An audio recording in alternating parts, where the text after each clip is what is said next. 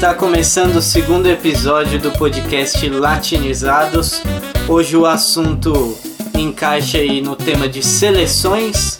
Vamos falar sobre Copa do Mundo, porque eliminatórias já é a primeira fase, vamos colocar assim, da Copa do Mundo. Vamos falar das eliminatórias sul-americanas e das eliminatórias da CONCACAF. Tivemos rodada na última quinta-feira. Estamos gravando esse podcast dia 31 é uma segunda-feira, então não temos os resultados que acontecerão na data FIFA de amanhã, mas mesmo assim já vai ser interessante a gente falar porque é, principalmente a eliminatória sul-americana do terceiro para baixo tem muita coisa interessante que a gente pode falar.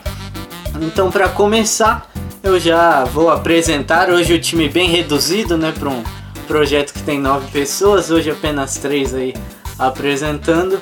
É, Felipe Siles participando pela primeira vez, foi o único desfalque aí no primeiro episódio. É um prazer aí ter a sua presença e qual o seu destaque aí de início das eliminatórias. Fala Gabriel, tudo bem? Pô, muito prazer de estar aqui.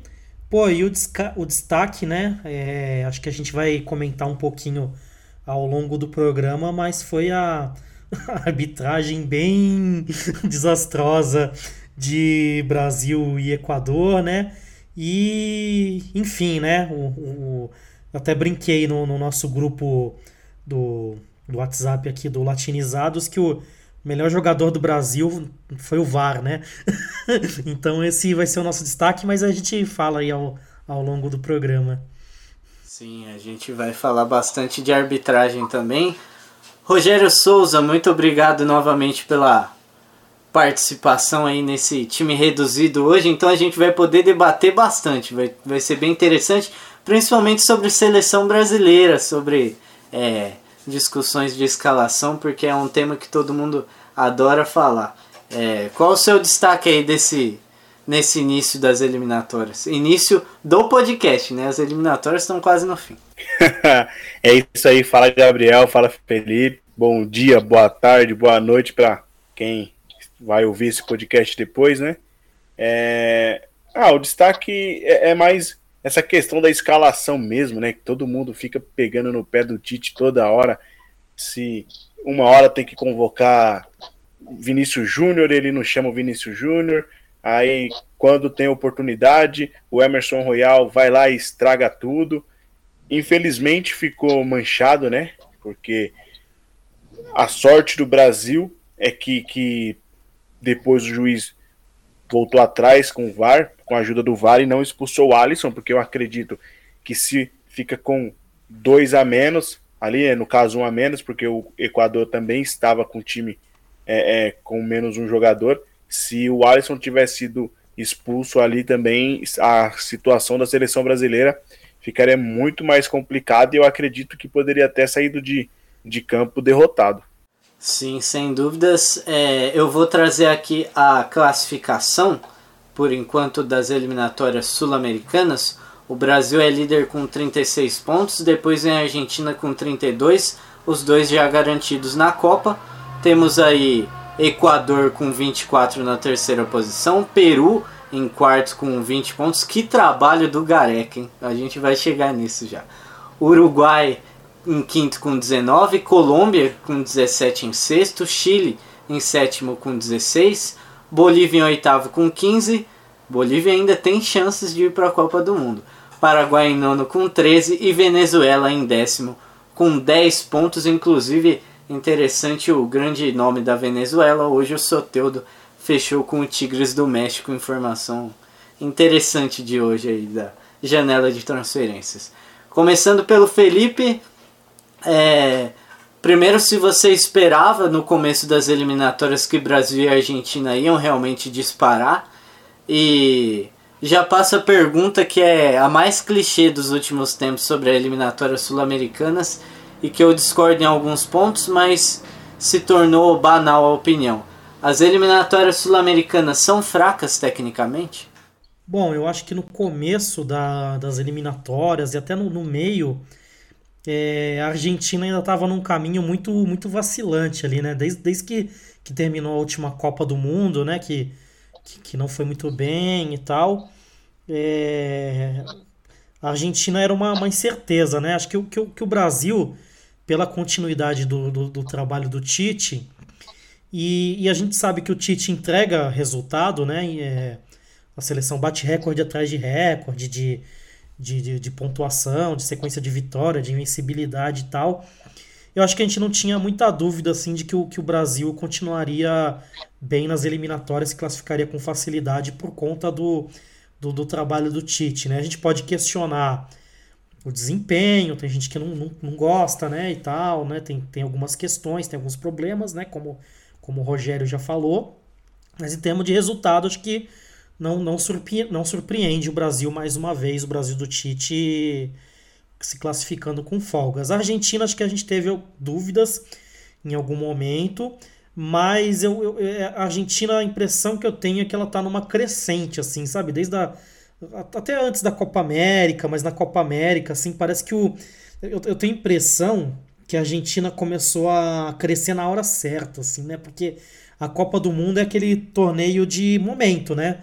No, é, é aquela história, né? Se, se a Copa do Mundo fosse um grande torneio de pontos corridos de quatro anos, assim, né? O Brasil estaria brigando lá na liderança com, com, com, com, com os grandes ali de, da, da Europa, né? Sei lá, com, com, com vários times, né? Como, como não é isso, né? A, a Copa do Mundo é um, é um torneio de tiro curto, né? É um torneio que, que, que, que dá margem, às vezes, pro aleatório, pro, pro, pro, pro menos provável, né? Como a gente teve a Croácia, vice-campeã né, na, na última Copa, uma coisa que ninguém esperava. Com a Argentina crescendo no momento certo, com o Messi ganhando a, Copa América, de repente ele vem, vai motivado né, pro, pro Qatar. Então eu, eu, eu acho que essa, esse crescimento da Argentina no final não surpreende pela história, mas surpreende pelo, pelo momento que, que a Argentina vivia até então. Agora, com, com questão, a questão técnica que você falou, se, se é um torneio fraco ou não, eu, eu discordo que seja um, um torneio fraco, assim. Eu acho que, é um, que é, um, é um torneio com um nível técnico muito bom. Você pega as escalações né, do, do dos principais das principais, é, das principais seleções sul-americanas, é, você tem jogadores das principais ligas em praticamente todas as seleções, né? Você tem jogadores da, da Premier League, da, da La Liga e tal, né? Em, em praticamente todas. Hoje a gente sabe, né? Por mais que a gente é um, um podcast sobre a, o futebol latino-americano, a gente sabe que o poderio financeiro, né? Tá, tá muito concentrado na, na Europa, principalmente quando se fala em futebol de, de clubes, né? E, e na Europa você também tem muita seleção, né? Então o, a, a, seleção, as seleções que se classificam na, da, da eliminatória europeia, né? Eles eles pegam um caminho muito, muito complicados, assim, né? Às vezes até seleções boas, assim, ficam perigando, igual Portugal e Itália agora, assim, né? Tipo, é um caminho árduo, né? Talvez a seleção europeia chegue um pouco mais cascuda, né? Na, na Copa por ter feito um caminho mais, mais difícil e tal, né? Mas eu acho o, o nível técnico da, da eliminatória da é, sul-americana bom, são, são bons jogadores, né? Se a gente pensar que a gente tem Messi, que a gente tem Neymar, que a gente tem Di Maria, que a gente tem James Rodrigues, né? É, Luizito Soares, Cavani, excelentes jogadores assim, né? De, de nível técnico assim inquestionável.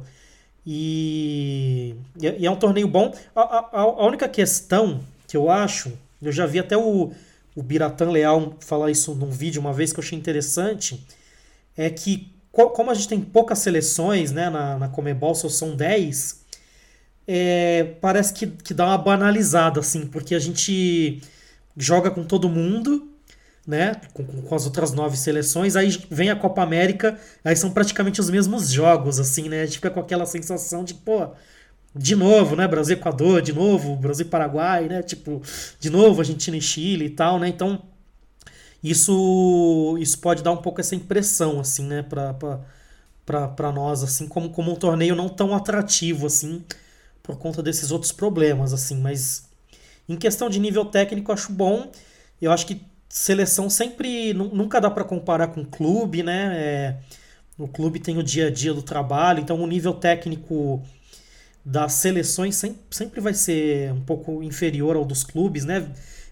Visto aí a França, né? A França com os nomes que tem, né? Com, com Mbappé, com Benzema, com, com Kanté e todo mundo ainda não apresentou, né? Um, um futebol assim condizente com, com todos esses nomes. Então acho que isso é normal do, do de, de, de, torneios de seleção assim ter um, um, nível técnico inferior ao clube, porque são coisas diferentes. Sou entusiasta assim da, da, das seleções, da data FIFA e tal, acho que dá para melhorar muita coisa. Mas eu acho que a seleção é legal por conta disso, assim, da gente ver alguns jogadores jogando junto, assim, que de repente jogam em clubes diferentes, assim, acho que é um momento especial que, por mais que a gente pegou um bode aqui da nossa seleção brasileira ultimamente, a gente sabe que não é assim no, no, nos outros países, né? Então, é isso. Para responder sua pergunta de maneira mais objetiva, eu acho que nível técnico de seleção sempre vai ser um pouco inferior ao clube, né? Por questão de característica, de calendário mesmo. Mas eu não vejo essa distância toda que a galera fala do futebol europeu, assim, para seleções sul-americanas, assim. Eu acho que, que o nosso nível técnico é bom, sim. Tá, eu vou passar uma pergunta parecida, mas diferente para o Rogério. E eu vou passar de uma forma que também não fique tendencioso, porque o Felipe já falou que ele não vê essa distância que muitas pessoas falam do futebol sul-americano para o europeu. Rogério, o grupo da Itália, que a Itália acabou indo para a repescagem, na eliminatórias europeias, era Suíça, Itália, Irlanda do Norte, Bulgária e Lituânia. Você acha que esse grupo, passar é, em primeiro lugar nesse grupo, é mais difícil do que você ficar entre os dois, três primeiros das eliminatórias sul-americanas, tendo o time que a Itália tem, por exemplo? É, não tem nem como falar da Itália, porque a Itália não deveria estar na, na situação que está, né? Disputando uma repescagem, ficando correndo o risco de ficar de fora de mais uma Copa do Mundo nos últimos anos. Isso para a Itália é muito muito ruim para os italianos também, até porque a Itália é a atual, atual campeã da, da Eurocopa, né? Então, se o Brasil cai num grupo desse, por exemplo, se aqui na, é, no nosso continente fosse divididos por grupos e o Brasil caísse num grupo, por exemplo, com Paraguai, é, Bolívia e Venezuela, o Brasil tinha que ficar em primeiro lugar do grupo independentemente da evolução de Venezuela, independentemente da evolução de, de Paraguai, é, de Bolívia, o Brasil tinha que ficar em primeiro lugar do grupo. Então é a mesma coisa a Itália. A Itália tinha que ficar em primeiro lugar do grupo, tinha que passar e não correr risco. Infelizmente está perigando aí ficar fora de mais uma Copa do Mundo, né? Sim, está ficando. É, já agora passando para minha opinião, é, eu acho que as eliminatórias sul-americanas passam pelo problema que o Felipe falou de você banalizar os confrontos. São dois turnos, você joga direto com essas seleções, ainda no meio do caminho tem a Copa América, que na teoria era para ser jogado uma vez só, e a Comebol faz questão de banalizar outro torneio, que é a Copa América. Eu já falei diversas vezes que o ideal aqui seria a união com o CACAF e Comebol, mas aí seria um assunto para outro podcast.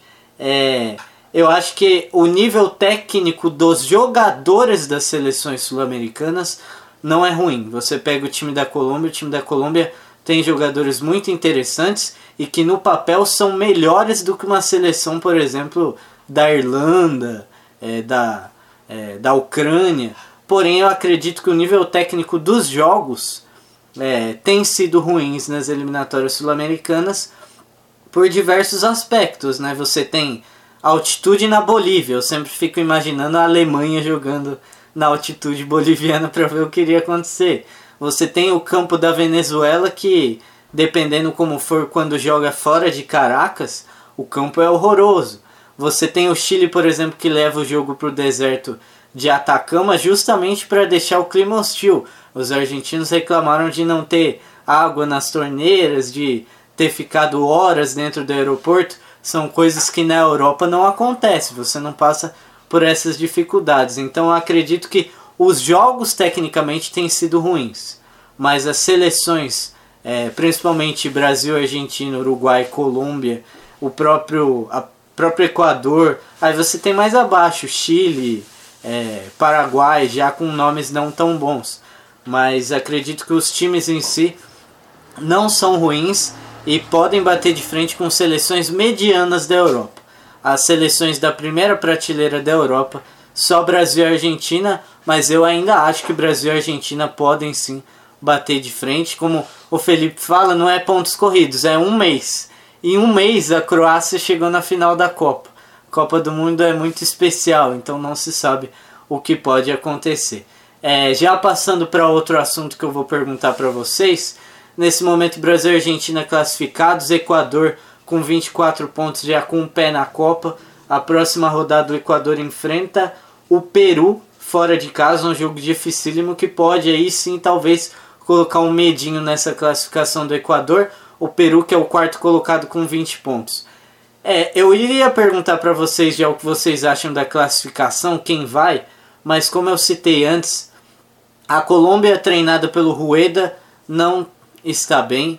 O Uruguai trocou o técnico, não é mais o Oscar Tabares, é o Diego Alonso.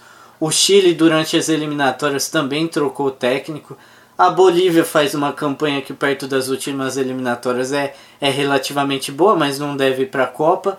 Então você tem Equador com um ótimo trabalho do Alfaro e o Peru com um trabalho que já é de longo prazo espetacular do Gareca. Felipe, o que você tem a dizer desses dois trabalhos, de Equador e Peru, que tendem a se classificar para a Copa? O Peru que não tem grandes nomes na Europa, talvez o maior seja o Lapadula que tem feito aí a função do guerreiro, que é o grande nome do, do Peru. O Lapadula que é o jogador preferido do Cebolinha, né? Da, da turma da Mônica. Ah! Bom, e, e, e, e, o, e o Lapadula, inclusive, que ele é italiano, se eu não me engano, né? Sim, nasceu na Itália. O cara tem, tem, tem família, né? Do, do peruana e tal. Acharam, foi, foi, pô, foi uma, uma boa. Um bom achado. E, pô, e Gareca espetacular, né? Tipo, quando o Gareca foi técnico do Palmeiras eu achei que naquela época faltou, faltou paciência, assim, com, com, com o trabalho dele. Porque no, no, no, Palmeiras, né? Eu, como torcedor do, do Corinthians aqui, olhando. É, aquela com, com, aquele olhar frio, né? Sem, sem a passividade de quem torce pro time mesmo, né? Ali no Palmeiras eu já via coisas boas, assim, no, no trabalho do, do Gareca, assim, né? Achei que, que faltou paciência. Mas o trabalho do Gareca no Peru é espetacular ele, pô, se ele classificar Peru para a segunda Copa do Mundo, pô, é acho que estátua vai ser pouco assim, né? estátua dele em Lima, sei lá, vai é, acho que o cara vai virar ídolo do, do, do, do já é, né? Do, do, do, futebol peruano, assim, tipo, um dos maiores, assim, né? Assim, sem dúvida, né? E, e é, é, curioso, né? Porque a gente tá falando de dois times, né? tanto o Equador como o Peru, que se, quando você olha para a escalação, né, são, são nomes que não são muito estrelados assim, né? Tipo, você citou aí o Brasil, Argentina, Colômbia também, né? Quando, quando você olha a escalação da Colômbia, né, você vê Quadrado, Rames Rodrigues, Falcão, Luiz Dias, né, que acabou de ser contratado aí pelo, pelo Liverpool, né? O, o próprio Mina e tal, né? Você vê, pô, um time no papel assim muito bom, né? O, o, os times do Brasil e da Argentina, então nem se fala. O Equador e o Peru é, é aquele time que você olha ali no, no, no, papel, assim, você não vê tantos jogadores assim conhecidos, né? Jogadores que, que se destacam assim no, na, nas principais ligas, em Champions League e tal. Mas é aquela coisa do time arrumadinho, assim, né? Isso é muito mérito do, do, dos treinadores mesmo, né? É aquele time que funciona, né, enquanto, enquanto time, né? E, e cada vez mais a gente vê que, que não basta, né, você... É, isso vale tanto para clube como para seleções. Não, não basta só você ter o, teus, os nomes, né? A gente tá vendo o Paris Saint-Germain, né, meio vacilante ali na, no campeonato francês e principalmente na Champions League e tal, uma coisa né, abaixo do que a gente estava esperando e tal. Porque o futebol é coletivo, né? Às vezes a galera esquece isso, né? E o, e o trabalho de time, o trabalho coletivo é, desses dois treinadores, do Alfaro e do Gareca, assim, é, é sensacional. eu, eu dei uma olhadinha né, no, no, no jogo do Colômbia e Peru. É, a Colômbia, tipo, foi para cima o jogo inteiro, assim, né? Do, pra, pra cima do Peru, assim, tipo, mas não, não conseguia fazer o gol, assim, o, o goleiro foi muito bem, né? O Gagliese, assim, tipo, catou pra caramba. E a, e a Colômbia amassou, assim, tipo, o tempo todo no ataque. Aí vai, vai uma bola lá, lá no ataque, né? Um contra-ataque do Peru e tal. Gol do, do, do, Peru, assim, né? A única bola que vai no, no, no, gol, os caras acertam, né? Então, pô, é muita eficiência, assim, né? Um time que, que consegue segurar um poderio ofensivo desses nomes que eu falei, né? Da, da, da Colômbia e tal, e, e consegue se segurar atrás e, e, e tem essa eficiência, né? De, de, de num contra-ataque vai e, e, resolve o jogo, assim, é uma coisa pro, pro, pro, pro que se espera do Peru, né? Pro, pros jogadores que tem é, é impressionante, assim, né? Então, Gareca principal ídolo aí do, do futebol peruano. Se bobear, Gareca é maior que, que Guerreiro, hein? Falei. Polêmica, hein? Polêmica essa, essa frase. Guerreiro que inclusive é, entra naquela lista de jogadores que jogam mais pela seleção do que pelo clube. Assim. A Copa América de 2019 que ele fez foi, foi muito boa, levando o Peru a, a final. O Peru que a gente sempre tem que tomar cuidado, porque a quinta série da nossa mente sempre vem aí pra, pra gente fazer piadinhas com esse nome. Mas enfim, é Rogério, já te passando, eu ia te perguntar sobre o inverso, né?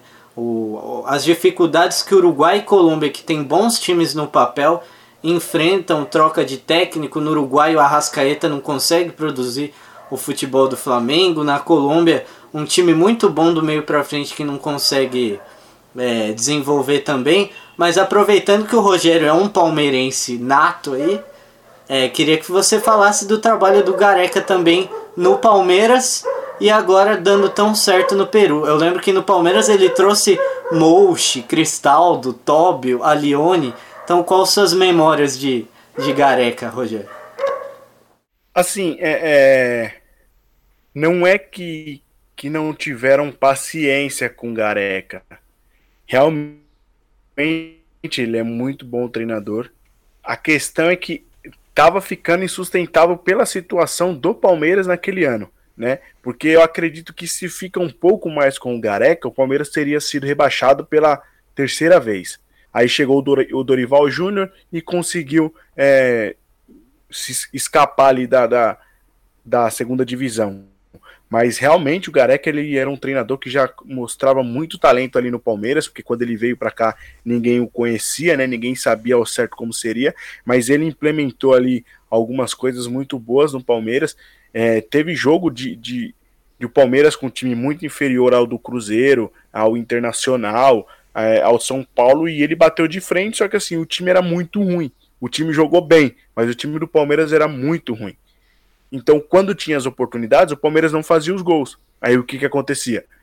Quando o, o adversário chegava na defesa do Palmeiras, fazia o gol. Fazia um, fazia dois, fazia três. Então, o Gareca no Palmeiras, assim, é óbvio, a torcida não vai sentir falta do Gareca por conta do que aconteceu, porque brigou para não cair, mas de fato o Gareca foi um, um treinador que é, é, mostrou muito talento, muita capacidade quando estava no Palmeiras e acredito que não ficou mais por conta disso. Vamos supor, se ele chega ao Palmeiras no começo do ano para disputar uma pré-temporada, para fazer a pré-temporada, para disputar o Campeonato Paulista, eu acredito que mesmo perdendo o Campeonato Paulista, teria uma paciência a mais com ele. Ele ficaria pelo menos uns 3, 4, 5 meses no Palmeiras ou até mais né? Porque ele ia conseguir entrosar o time, ele ia conseguir fazer aquele time mesmo ruim, mesmo é, é deficiente, né? O Palmeiras, aquele time do Palmeiras não tinha qualidade nenhuma.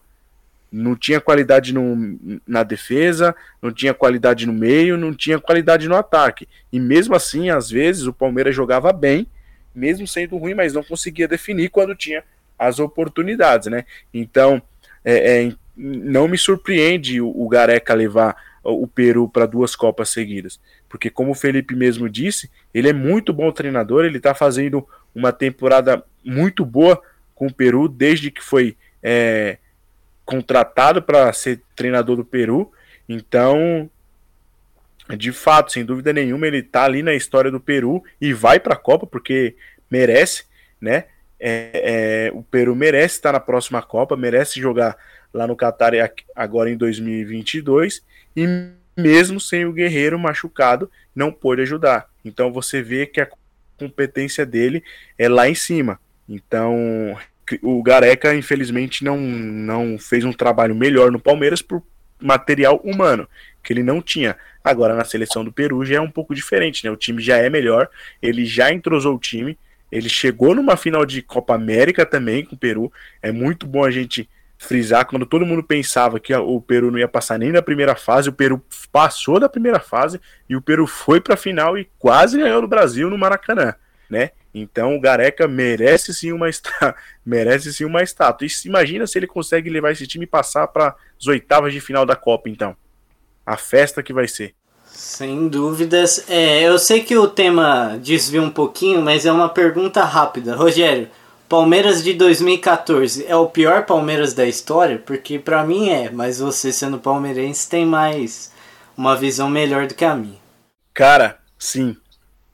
Porque em 2002, quando caiu, o time não era ruim. É, é aquela, tem que cair, né?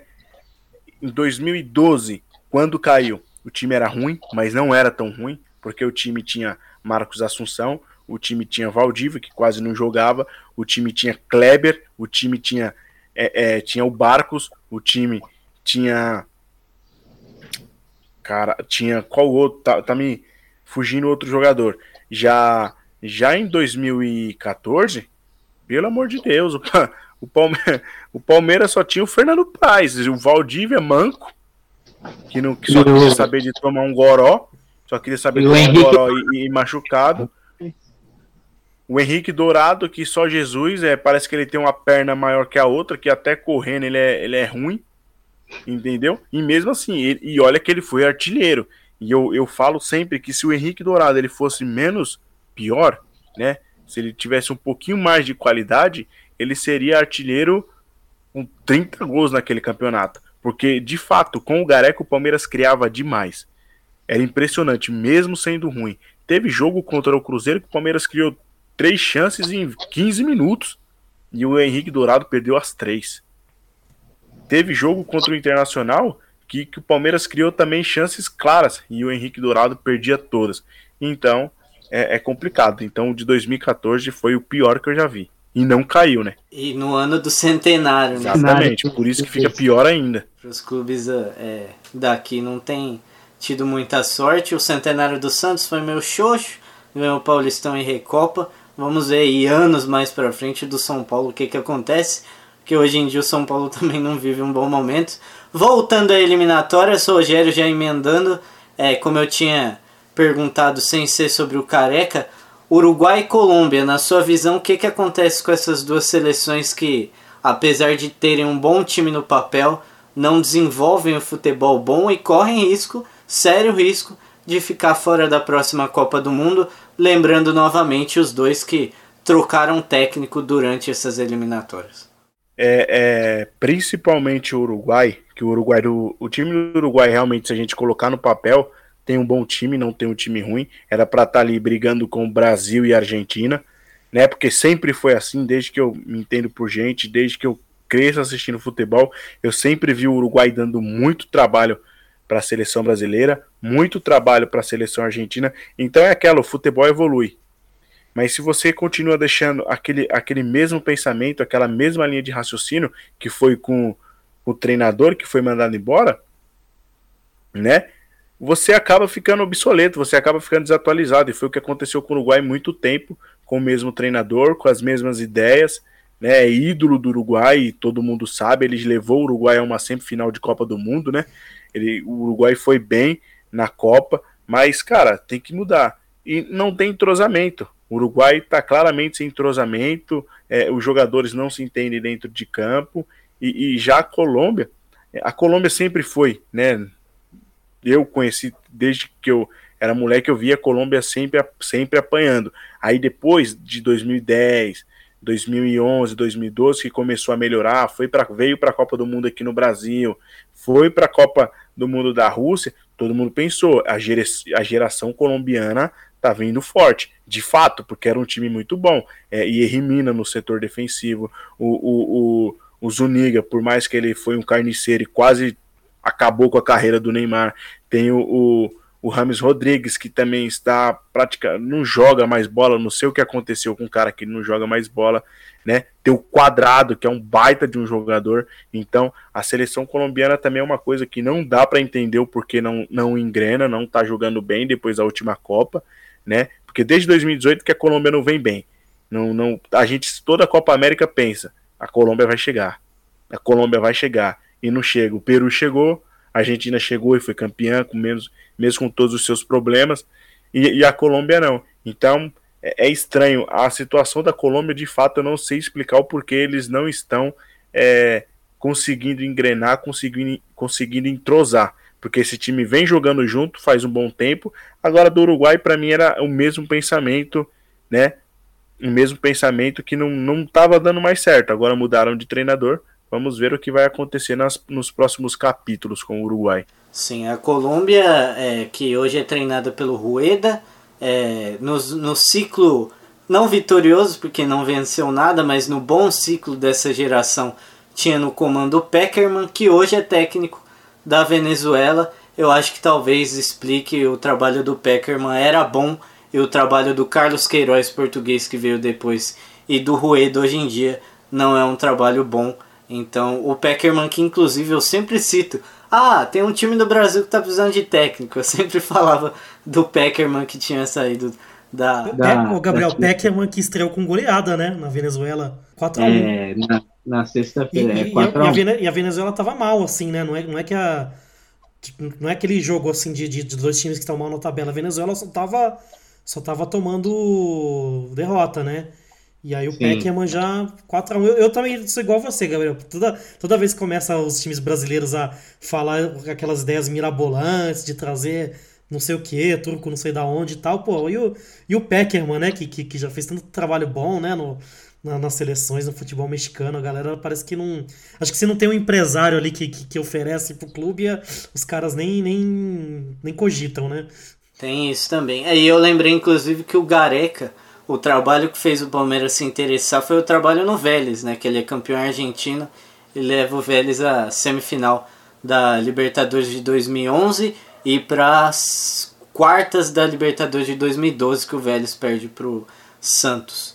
É, então chegamos a antes de ir para eliminatórias da Concacaf, baseado no que a gente falou, baseado na tabela, gostaria começando pelo Felipe que você falasse na sua visão temos ainda mais três rodadas. Brasil e Argentina já estão classificados. Quem serão os outros dois que vão direto e quem vai para a repescagem dessa Copa do Mundo 2022 na visão de vocês? Começando pelo Felipe. Caramba, pergunta complicada, hein? Vou, vou olhar os confrontos, vou dar uma coladinha aqui no, no meu aplicativo do, do SofaScore. Então vamos lá, quem, quem o, o Peru temos Peru, Uruguai, Colômbia, Chile até a Bolívia, né? Com, com alguma chance. Aí temos Bolívia e Chile na terça, né? Que quando você estiver ouvindo esse podcast já vai ter rolado. Uruguai e Venezuela, Argentina e Colômbia, Brasil e Paraguai, Peru e Equador. Caramba, tá bem, tá bem complicada a tabela. Tá, tá aquela coisa que tudo tudo pode acontecer. Eu, eu vou concordar com o Rogério, então. Ó, eu acho que o Peru merece. Pelo, pelo trabalho do, do, do Gareca, assim, eu sinto uma, uma confiança no, no Peru para ser uma da, da, das seleções classificadas. Vai pegar o Uruguai, que não está tão bem. Vai pegar o Chile, que está ali na, na briga, né? Vai pegar o Equador, que já está mais ou menos classificado. Não é uma tabela tão simples assim, mas acho que, que, que o Peru vai. Então, é, temos aí a vaga da repescagem, né? Que pode ser Uruguai, Colômbia, Chile ou até Bolívia. Caramba. Hum, pô, é difícil, difícil, difícil. Acho que eu fico entre Uruguai e Colômbia. pelo, pelo futebol que, que, que essas duas seleções apresentaram na última rodada, eu, eu até fiquei mais empolgado com, com a Colômbia do que com o Uruguai. Eu achei que o Uruguai chegou só, só na bola parada, assim, sabe? Tipo, no, no, no, no gol do Paraguai e tal. Não, não vi o Uruguai, assim, conseguindo construir jogadas, assim, né? E a Colômbia por incrível que pareça, a Colômbia fez uma boa partida assim contra o Peru, assim, né? Tava, tava em cima, tava o Rames Rodrigues, tava o Luiz Dias. Tem hora que até o Mina ia pro ataque lá, aquela. a gente já conhece o estilo do zagueiro Mina, né? O zagueirão indo lá, chutando tal. E não sei. O Uruguai, inclusive, para alegria da torcida do, do, Atlético Mineiro, o Godin, né? Deu, deu uma assistência maravilhosa aí pro Soares, né? Ele ele roubou uma bola ali e, e, e lançou o Soares, assim, né? Mas, pô, vamos ver se esses veteranos. O Rogério falou da, da, da, da coisa do, do, do, Uruguai ficar meio defasado, né? Eu acho que o Uruguai teve uma geração muito boa, né? Que, que teve aquele seu primeiro momento ali na Copa da, de 2010, aquela lá que o, que o Soares pegou uma bola lá de goleiro e tal, né? Tipo, aquele time que tinha Soares, Forlan, Cavani e tal, Louco Abreu, né?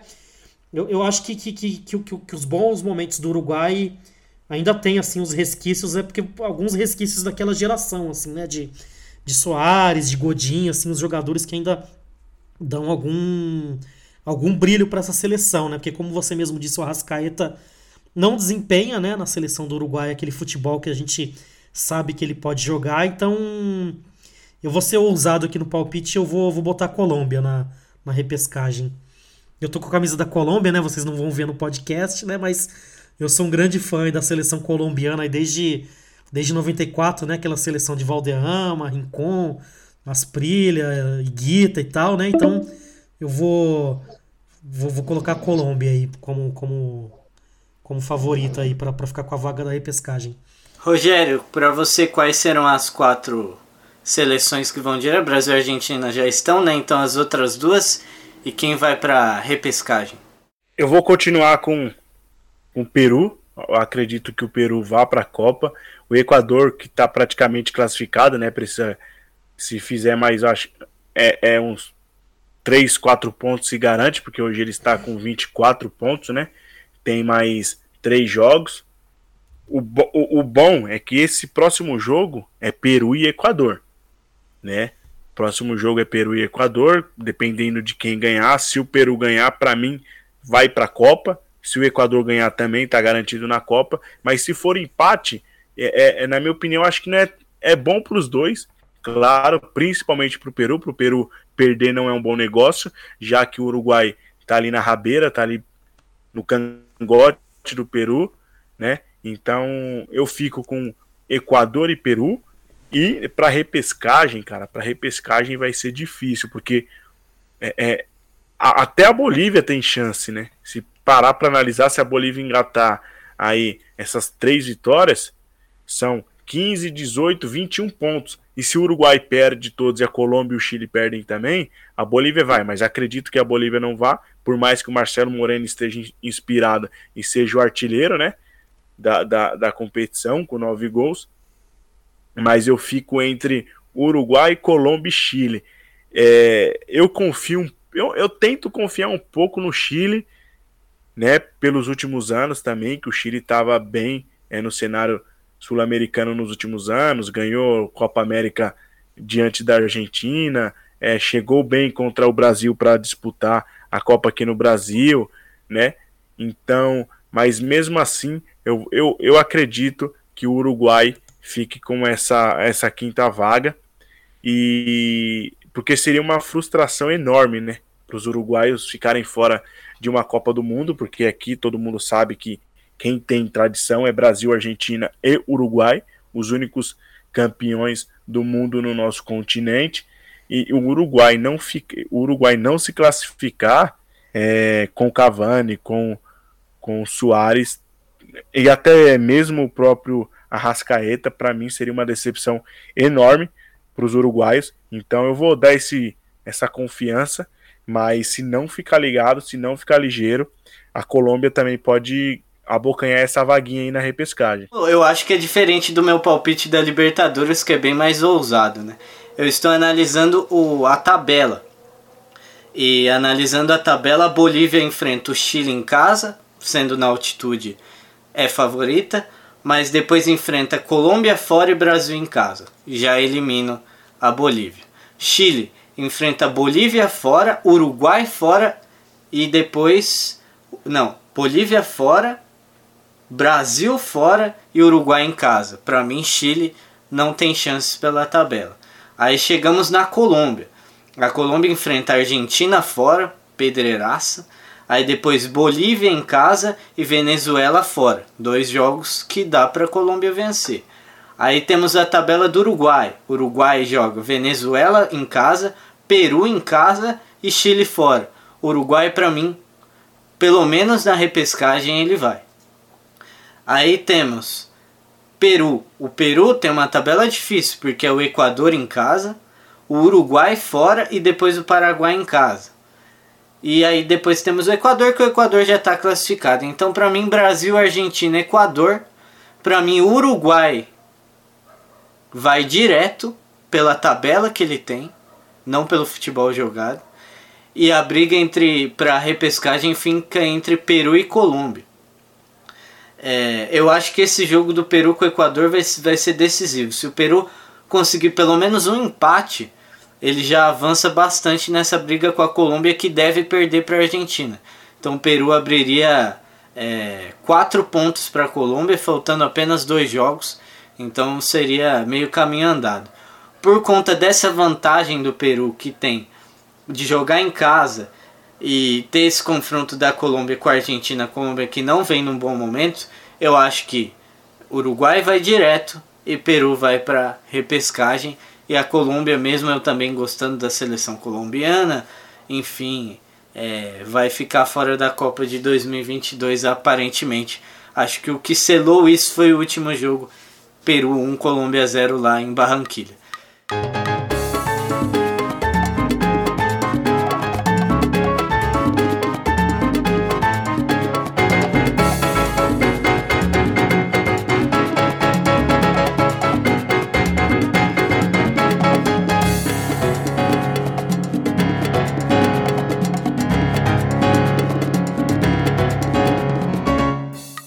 Agora voltando ao episódio, é, só para encerrar ele, é, sobre as eliminatórias da CONCACAF, que é mais escondida, né, comparado com as eliminatórias sul-americanas. Nesse momento, o surpreendente Canadá é o líder com 22 pontos, Estados Unidos em segundo com 18, México em terceiro com 18, Panamá em quarto com 17, Costa Rica em quinto com 13, El Salvador em sexto com 9, Jamaica em sétimo com 7 e Honduras em último com 3 pontos. Lembrando que a eliminatórias da CONCACAF é diferente. Esse é o octagonal final. Temos é, grupos antes, numa primeira fase, que é todos aqueles países aleatórios, Granada, é, Barbuda, é, Ilhas Caimã, Suriname, Guiana e Guiana Francesa, que faz parte da América do Sul, mas joga pela CONCACAF é, Curaçao, Guatemala, enfim. E aí depois de todas essas fases temos o octagonal final, que nesse momento são esses oito países.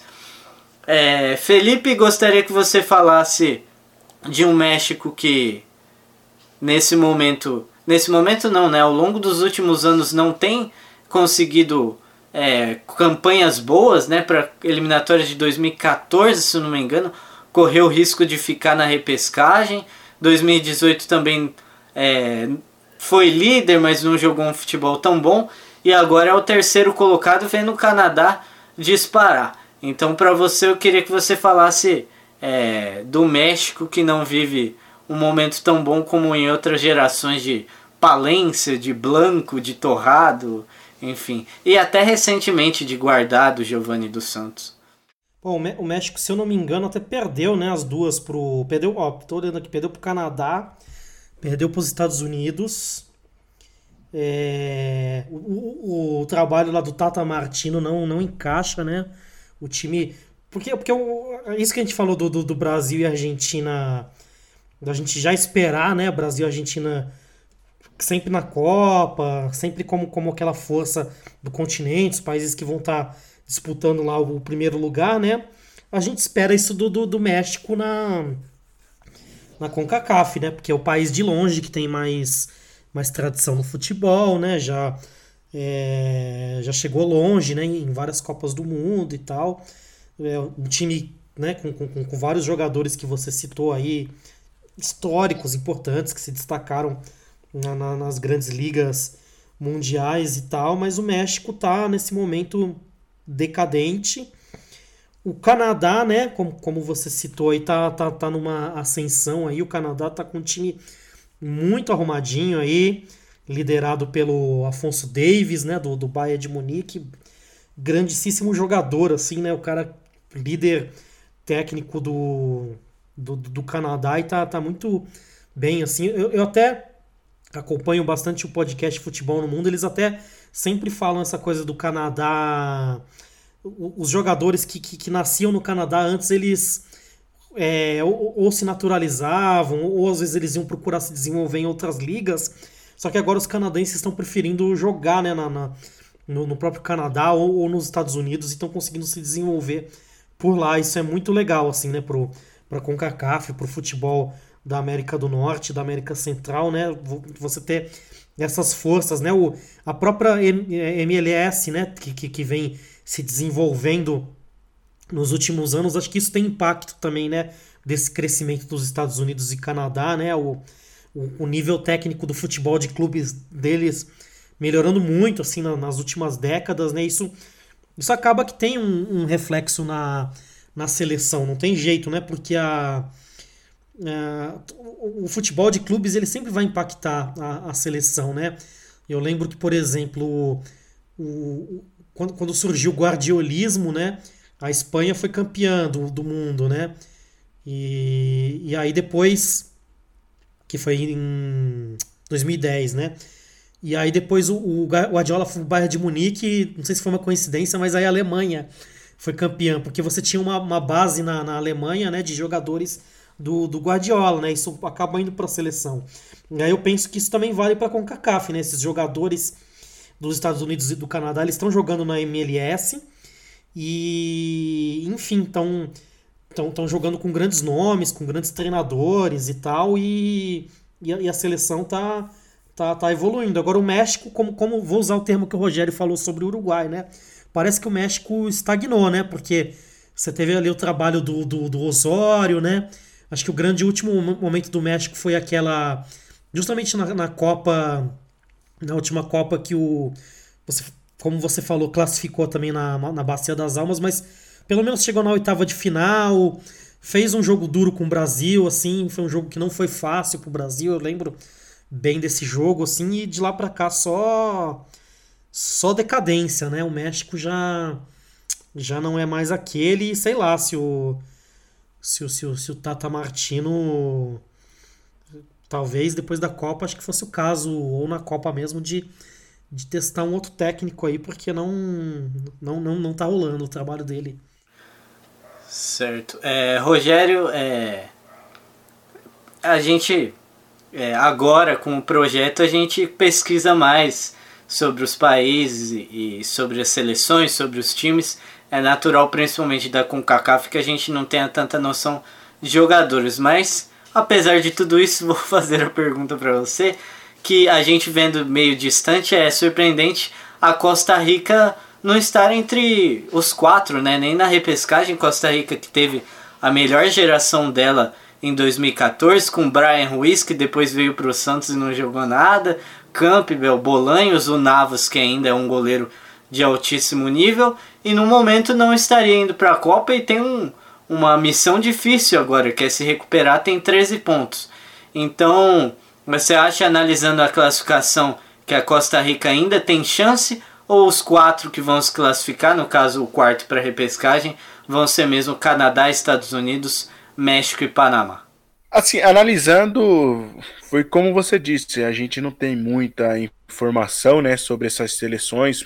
A, do México ainda é um pouco mais fácil da gente adquirir alguma informação, isso e aquilo, porque tem jogadores que rodam pelo mundo inteiro, tem jogadores que já foram é, é, cotados para jogarem aqui no Brasil, Funis Mori, por exemplo, que está sempre na mira do Palmeiras e nunca, e nunca é contratado, está sempre na mira de clubes brasileiros, mas a, a Costa Rica realmente, quando a gente fala de eliminatórias da CONCACAF, a gente fica com aquela imagem, né? Aquela imagem da Copa de 2014.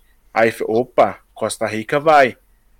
Mas não, analisando hoje, é, é até um, é, é, é, um pouco assustador ver que o Panamá está na frente da Costa Rica, né? Porque, mas é isso, a gente fica muito com aquela imagem da Copa de 2014. Eu acredito que não vá para a Copa, vai ficar nessa mesma classificação que está aqui, com Canadá, Estados Unidos, México e Panamá. Só um desastre para tirar essa classificação do Panamá, né? Acredito eu. Mas seria bom novamente ver a Costa Rica na Copa, porque, como você mesmo disse, fez muito sucesso aqui no Brasil. Todo mundo pensava que seria aquele saco de pancada que ia apanhar de todo mundo, mas não, não apanhou e acabou revelando grandes nomes, né? Sem dúvidas, é, só rapidamente eu peguei aqui a escalação do último jogo entre México e Costa Rica, que foi ontem, inclusive, 0 a 0 mostrando como o México também não vive um bom momento. E a Costa Rica, daqueles nomes de 2014, tem no time, lógico, muitos nomes eu não vou lembrar, mas dos destaques de titular, só o Navas e o Campbell. E no banco ainda temos o Brian Ruiz com a camisa 10, entrou durante o jogo, mas obviamente já não vive o seu melhor momento. Atualmente ele joga no Alajuelense, da própria Costa Rica, tem 36 anos. O Gabriel, olhei, só, só um adendo rapidinho, olhei aqui a tabela do, do Panamá e da, da Costa Rica. O Panamá vai pegar ainda México, ó, vai pegar México fora, vai pegar Estados Unidos fora e vai pegar o Canadá em casa. É. Tabela complicada, né? A, a, Costa Rica, pelo que eu olhei, a Costa Rica também não está muito diferente, não, ó. A Costa Rica ainda vai pegar o Canadá em casa e os Estados Unidos em casa. Então, de repente, se fizer a lição de casa direitinho, acho que ainda pode classificar, né? Mas a é. diferença é, é, é, grande, né? Tem que tirar aí quatro pontos, né? Porque a gente sabe que é, que é complicado, né? Quatro pontos em cinco jogos. É, já tem bastante tempo de podcast, o Felipe depois vai se virar na edição. É, não, nesse podcast acho que não dá tempo de falar, porque aí daria muito assunto sobre o trabalho do Tite, sobre a seleção brasileira. Acho que mais pra frente a gente pode falar, porque tem eliminatórias em março, né? Aí acaba. Aí a gente pode falar bastante disso também, já sabendo quem vai para a Copa, já projetando a Copa, já projetando novos ciclos também de quem não foi. Então, Felipe, muito obrigado pela participação no podcast de hoje. A gente se vê aí no próximo, dependendo da escala que a gente montar aqui. E esse é só mais um aí do Latinizados. Valeu. Pô, eu que agradeço. Espero que, que a galera esteja gostando aí. Hoje é o nosso segundo episódio, né? E, enfim, sigam a nossa, nossas páginas, né? No, no, no, Instagram, no Facebook e tal. Dá, dá aquela moral pra gente. Acompanhe o, o conteúdo aí nas redes. Valeu, galera. Valeu, Rogério. Também muito obrigado pela participação hoje nesse podcast reduzido mas ficou bem bacana. A gente pôde falar é, mais a fundo aqui nossas opiniões. E acredito que em março já a gente pesquisando também mais sobre essas seleções, sobre esses times, cada vez mais a gente vai ganhando conhecimento também. Valeu, Rogério. Até o próximo podcast. Valeu, Gabriel. Valeu, Felipe. É sempre um prazer, né? O segundo, o segundo episódio aqui do Latinizados.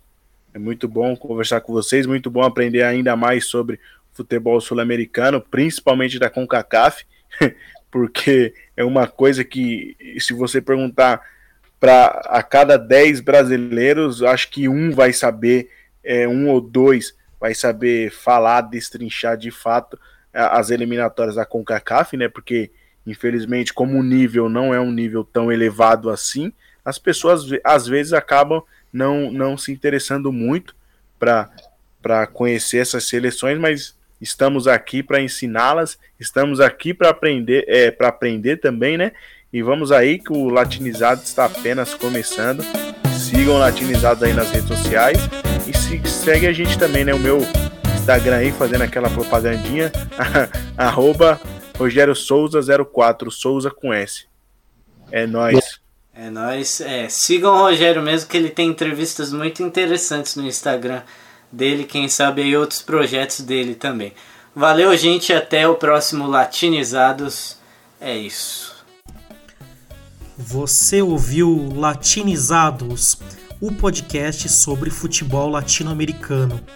Acompanhe nosso trabalho nas redes. Você nos encontra no Facebook e também no Instagram na arroba latinizados.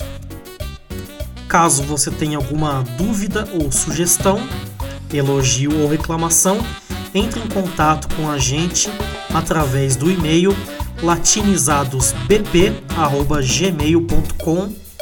Eu agradeço a escuta e semana que vem tem mais um episódio de Latinizados. Adiós, muchachos e muchachas.